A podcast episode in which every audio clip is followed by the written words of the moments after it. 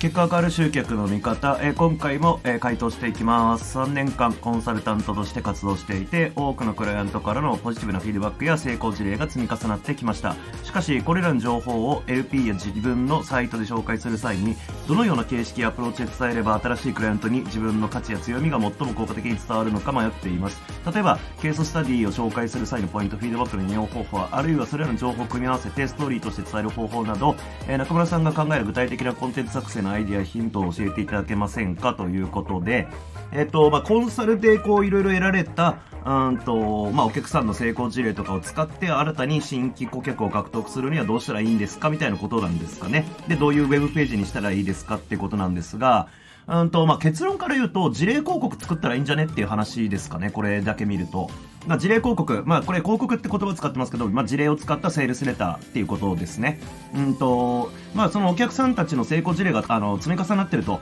で、フィードバックとかもいろいろポジティブなもらえてるってことなんで、まあ、それをそのまま、あの、ウェブページにすりゃいいじゃんっていうことなんですよね。まあ、どんな感じでやるかっていうと、えー、まあ、まずそのクライアントの方々にインタビューを取りましょうというところなんですけど、まあ、そのインタビューでビフォーアフターの話を聞いていくっていうことをですね、簡単に言うと。えっ、と、まあ、例えば、えー、まず何に悩んでいたのかと、今までそのコンサルを受ける前までね。うん。で、あと、まあ、具体的なエピソードとかそこで聞きましょうと。で、じゃあなんで今度は、えっ、ー、と、自分のね、コンサルを受けようと思ったのかっていう、決め手の部分だったりとかっていうのを聞いて、じゃあその具体的にコンサルを受け始めて、えー、どんなやり取りが印象に残ってるかとか、どういう悩みに対してどんなことをやったのかみたいなね。まあ、そういうコンサルで何をしたのかっていう話を聞いて、で、結果その結果どうなったんですかっていう部分。で、えー、そこからオファーにつなげていくっていうような感じですかね。うん。まあ、これが一番シンプルで簡単なんじゃないですかね。で、まあ、3年間やってて成功事例積み重なってるってことなんで、えー、まあ、1人だけじゃなくてね、顧客が。1人だけじゃなくて、まあ、何人もいると思うんで、この書きぶりだと。ってなると、まあ、その事例広告のページっていうのが、まあ、2、3作れたりするんじゃないかなと。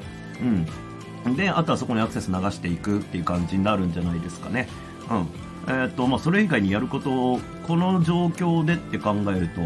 うん、特にないんじゃないかなっていう感じですかね。えーとまあ、ちょっと情報がたくさんあるようであんまりないんで、うーん、なんとも言えないですけど、まあ、まあ、事例広告一択かなってとこですかね。えっ、ー、と、事例広告、うん、なんかあるかな。あ例えば、えっ、ー、と、こういうのをうまく使ってるやつだと、あの、青汁、緑光青汁の CM とかって、これ、音声聞いてる方で知ってる人もいると思うんですけども、まあ、これはテレビのね、CM を使ったその事例広告なんですけども、うんと、まあ、普通の、えっ、ー、と、例えば商品販売の CM とかって、基本的には例えば青汁だったらうまいもう一杯みたいなやつですよね。まあそういう商品に、まあフォーカスが当たっているやつなんですけど、うんと、緑化青汁の CM っていうのは面白くて、ストーリーになってるんですよね。まあ簡単に言うと、大抵の場合のパターンで言うと、うん、なんか例えばね、老舗の、えー、店やってる人とか、うん、まあなんかそういう伝統的な何かをやってる人たちにフォーカスが当たるんですよ。で、そういう人たちって、まあ年齢的にはもう高齢者だったりとかね、えー、なんですけれども、うんと、まあ、こういういろいろとそういう伝統工芸やってますとか、えー、お店やってますみたいな人たちの生活にフォーカス当たってるんですけども、まあ例えばね、昔その何年から創業してるどうのこうの、ただこういう順風満帆でやってきたんだけれども、ある時、あの、例えば奥さんがとか、例えばその本人が倒れちゃうと病気になっっちゃうんですよね。